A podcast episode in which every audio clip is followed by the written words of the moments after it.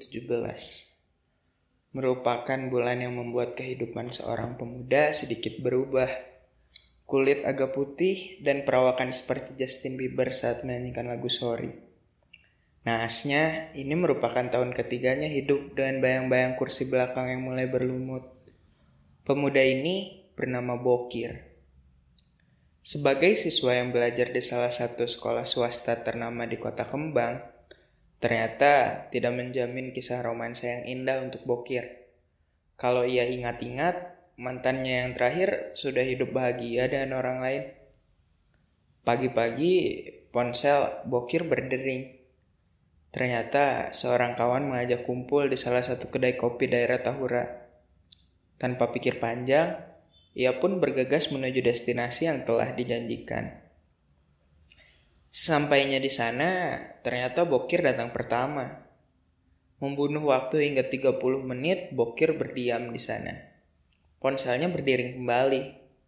Ternyata si kawan berhalangan hadir karena alasan mendadak. Lalu dalam pesannya ia berkata bahwa ada salah satu teman perempuannya yang telah tiba di sana. Ia meminta Bokir untuk menemui dan tolong sampaikan maaf padanya karena keadaan yang mendadak ini. Tidak lupa dikirim foto perempuan tersebut. Bokir yang membaca pesan ini awalnya sedikit kesal. Namun apa daya, akhirnya ia mencari wanita tersebut. Hingga matanya terpusat pada pintu masuk. Berdiri seorang wanita cantik yang menggunakan baju hitam dan tinggi semapai.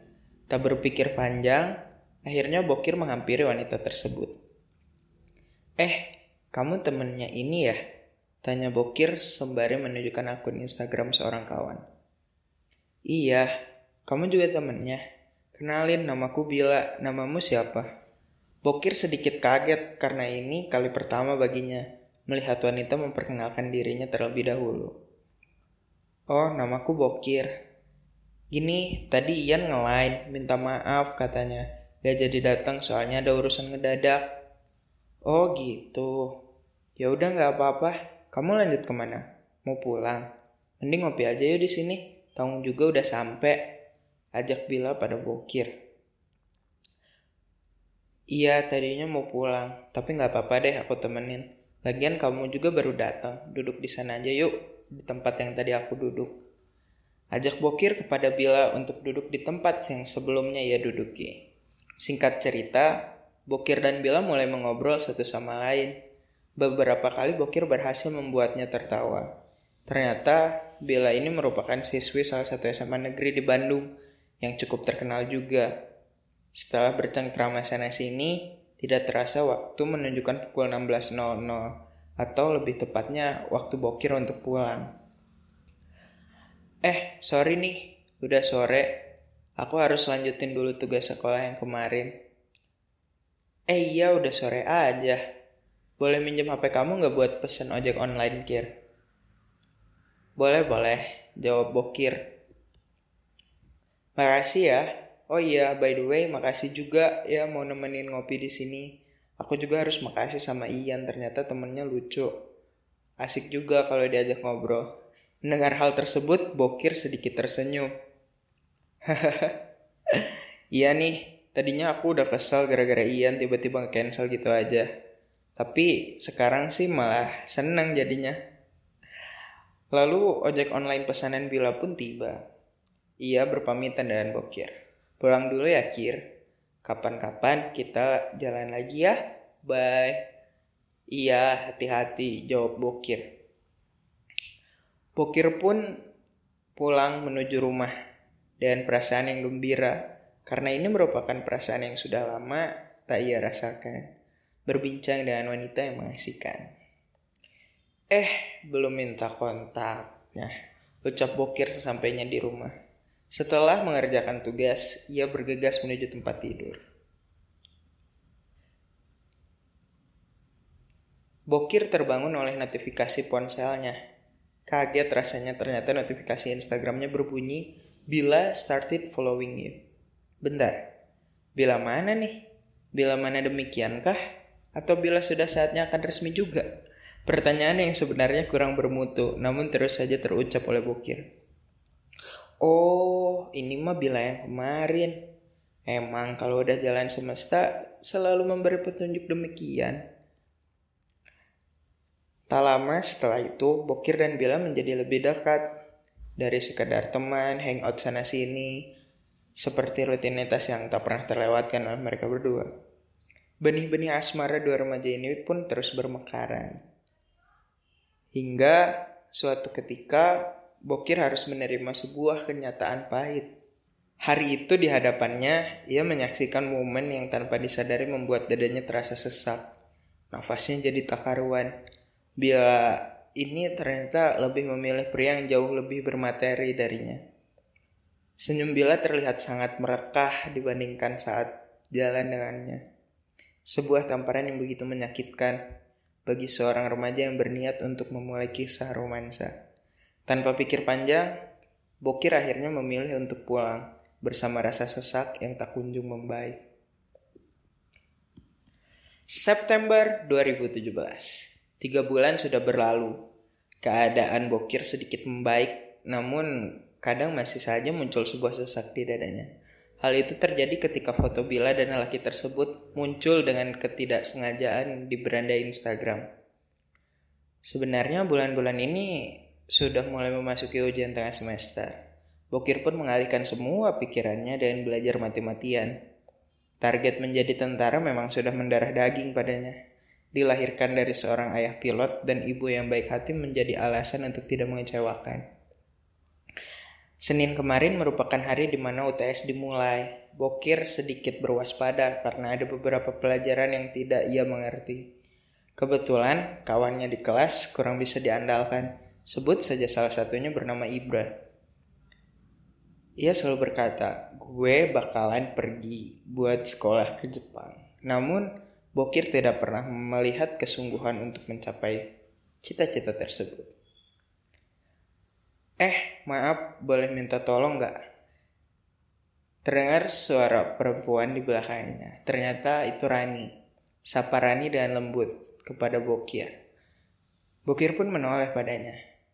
Rani ini merupakan salah satu teman sekelas Bokir. Rani terkenal pendiam, namun ada salah satu temannya yang begitu menyebalkan. Namanya Yanti, wanita dengan humor receh. Usut punya usut, Yanti ini merupakan jomblo yang akhirnya menemukan kebahagiaan dengan seorang siswa bernama Fauzan. Ya, siswa kelas sebelah. Oh iya boleh, mau minta tolong apa Ran? Jawab Bokir dan tegas. Kan kelas kita ada acara malam akrab nih. Terus harus survei dulu. Kira-kira beres UTS mau nggak temenin aku survei? Kebetulan kan kamu bawa motor. Nanti bensinnya digantiin pakai uang kas. Bisa ya, Kir? Oh, bisa kok. Kebetulan hari ini aku bawa dua helm. Nanti kamu bareng aku aja. Biar nanti Yanti bareng sama Pram, Ratna sama Nopal. Terus uh, kamu sama aku aja. Oke? Jawab Bokir mengiyakan ajakan Rani. Makasih ya Kir, sampai ketemu pulang sekolah.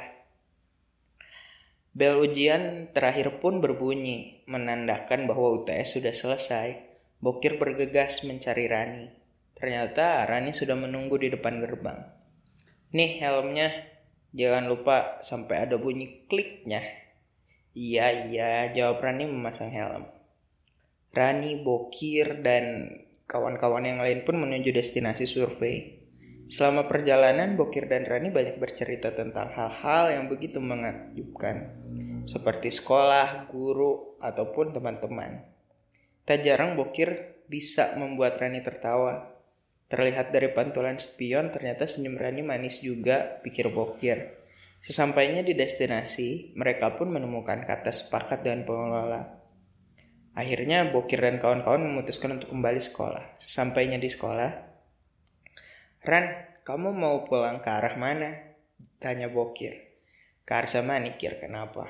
Aku antar ya? Udah sore, mana mau hujan juga. Nggak usah, Kir.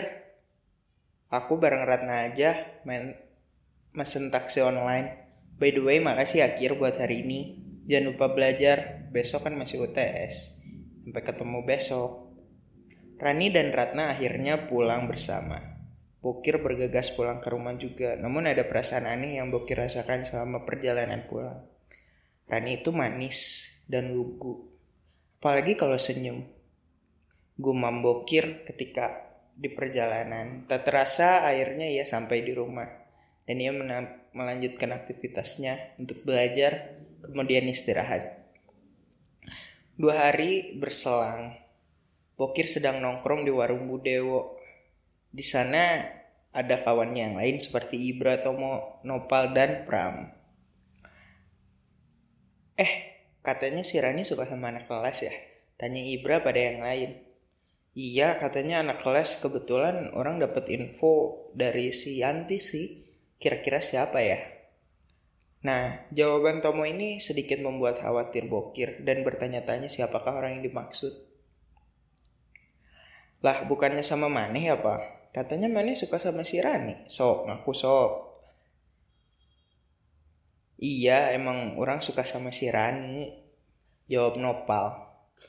Mendengar penjelasan Nopal, Bokir pun merasa tak enak. Karena setelah beres survei waktu itu, Rani dan Bokir semakin intens hubungannya. Dimulai dari DM Instagram hingga telepon menuju tengah malam. Lalu hal yang paling diingat ketika malam kemarin, Rani mengucapkan selamat tidur. Namun ucapannya seperti ini, Selamat tidur, devi, wahai definisi kebahagiaan. Kemudian Bokir melihat Rani jalan melewati kerumunan. Rani pun tersenyum melihat Bokir, namun di sisi lain, Nopal melihat hal tersebut. Patahlah hati dan harapan Nopal seketika. Akhirnya Nopal pamit. Kurang duluan ya, malas aing di sini, singkatnya. Tomo dan Pram mengikutinya meninggalkan warung. Bokir menyadari akan hal ini, semakin terasa tak enak. Tetapi yang namanya rasa suka atau cinta kita nggak pernah tahu. Seperti kata Bung Firsa, cinta itu jorok, muncul di mana saja, bahkan di tempat tak terduga. Cinta tak kenal etika, hilang tanpa permisi, bahkan di waktu tak terduga. Ya, karena keunikan kata yang bernama cinta ini, akhirnya di akhir bulan September, Rani dan Bokir meresmikan mereka menjadi sepasang remaja yang berdiri di atas sebuah hubungan bernama HTS. Kisah Rani dan Bokir tidak berjalan semulus itu saja, kawan. Banyak kejadian yang bisa dibilang naik turun. Namun semua itu harus berakhir pada awal Maret. Ini semua didasari pada sebuah keyakinan yang dipegang oleh Bokir. Ia menyatakan bahwa tidak seharusnya kita seperti ini. Ran, gak seharusnya kita kayak gini. Agama tidak mengizinkan kita melakukan hal seperti ini. Ini, ini merupakan kekhilafan yang seharusnya tidak kita lakukan. Aku tahu, aku takut dosa. Aku ingat perkataan seorang ustadz ketika pengajian kala itu. Ungkap Bokir pada Rani untuk menyudahi hubungannya. Rani yang masih memiliki rasa pada Bokir harus merelakannya pergi.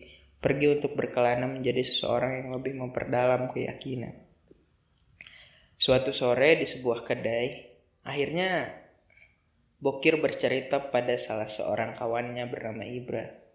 Ia mengatakan bahwa yang ada di dalam pikirannya setelah memutuskan Rani adalah mengajaknya menikah siri. Ibra yang mendengar itu pun kaget bukan kepala. Udah gila lu. Mana mau. Mana mau ngasih mau makan. Mana mau. Udah gila lu Mana mau ngasih makan apa? Ingat Kir, nikah itu hal yang sakral, nggak bisa semudah itu. Ya tapi orang mikirnya biar halal dulu aja, biar nggak jadi dosa, jawab Bokir. Heh, kalau lu jadi suami, lu harus nafkahin lahir dan batin, bego. Dimakan, dia makan juga udah seharusnya mana yang ngasih bukan kewajiban orang tuanya lagi. Mikir dong. Penjelasan Ibra membuat Bokir mengurungkan niatnya. Akhirnya ia tersadar akan hal tersebut. Yang dulu Bokir pikirkan hanyalah jangka pendek. Tepat hari ini sudah dua tahun setelah Bokir lah lulus dari SMA. Dan kehidupannya ya masih sama saja. Menjadi remaja yang banyak ditinggalkan wanita tanpa pengecualian. Memang menjadi pecundang romansa itu menyakitkan ya, ungkap Bokir. Bertepatan dengan diuploadnya podcast ini, Bokir di dunia nyata sedang merayakan hari lahirnya. Mungkin ini bisa menjadi kado pengingat masa-masa SMA. Terima kasih sudah menjadi kawan yang menyenangkan. Terima kasih pula untuk para pendengar yang mendengarkan hingga akhir. Saya Paman B, izin pamit undur diri. Terima kasih.